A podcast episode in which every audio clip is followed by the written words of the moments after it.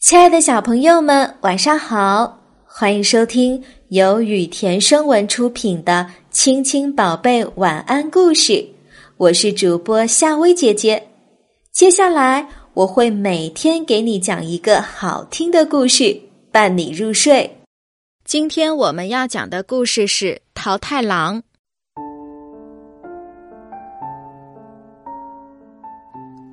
从前。在一个偏僻的小村子里，住着一对老夫妇。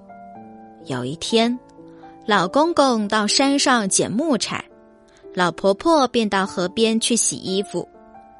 正当老婆婆清洗衣服时，她忽然发现河上好像飘来了什么东西。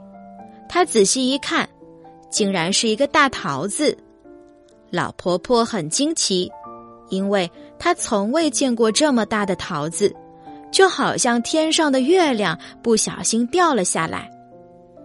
老婆婆把桃子捞了起来，费了很大力气才把它运回家。黄昏的时候，老公公背了许多木柴回到了家里，他兴高采烈的叫着：“我回来了，肚子好饿啊！”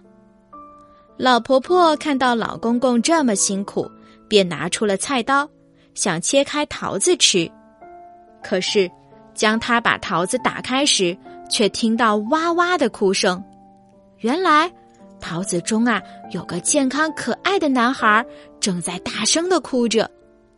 老夫妇一直盼着有个孩子，这次竟能意外的拥有这个小宝宝，他们高兴极了。因为孩子生在桃子里，老夫妇便为他们取名叫桃太郎。桃太郎是个聪明又活泼的孩子，他在老夫妇的精心照顾下，很快就长成了一个强壮的少年。有一天，邻居老伯伯告诉桃太郎，对岸的小岛上来了一个很坏的妖怪，专门欺负老百姓，烧屋子、抢东西，大家都对这家伙又恨又怕。桃太郎听了，非常的生气。决定把这个大坏蛋给除掉。老夫妇听了，既欣慰又有些担心。最终，他们还是同意了桃太郎的决定。在出发前，老婆婆做了很多桃太郎最喜欢吃的糯米丸子，让他带着路上吃。在途中，善良的桃太郎把糯米丸子分给了一只小白狗、一只小猴子和一只雉鸡。他们为了报答桃太郎，决定与他一起去打妖怪。他们走了很久，终于来到了海边。从这望去，就可以看到对岸的小岛。他们借了一条渔船向小岛驶去。他们来到妖怪的城堡前，妖怪城堡的门是铁铸的，非常坚固，怎么都打不开。猴子身手矫捷。他从城墙上跳到里面，很顺利的打开了城门，让同伴们进入。冲呀，冲呀！桃太郎和同伴们勇敢的大声的喊叫。这时，妖怪被他们的叫声惊醒了。妖怪头子很生气，叫道：“太可恶了！我要把他们统统杀掉。”可桃太郎一点儿也不害怕。他不慌不忙的掏出了一个糯米丸子，从容的吞了下去。臭妖怪，我已经吞下了天下第一的糯米丸子，我有无穷的力气。说着，便开始了迎战妖怪头子。没几下，那妖怪就让桃太郎给制服了。妖怪被打得大叫起来：“哎呦，好痛！”小白狗汪汪汪的叫着，狠狠的咬了妖怪的脚。小猴子伸出爪子抓妖怪的脸，雉鸡也用锐利的嘴啄妖怪的眼睛。一群妖怪被打得七零八落，他们只好交出兵器投降了。桃太郎，请您原谅我们吧，我们再也不敢作恶啦！妖怪们发誓不再做坏事，桃太郎这才原谅了他们。桃太郎说。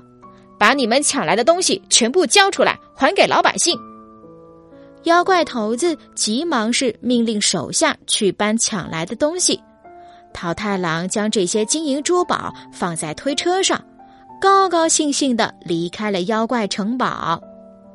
村民们得知消息，都围了过来，欢迎这些小勇士。桃太郎将这些金银珠宝还给了老百姓。县太爷也听到了这个消息，赐给了桃太郎很多银子。好心的桃太郎又将这些银子分给了贫苦的村民，村民们都非常的感激他。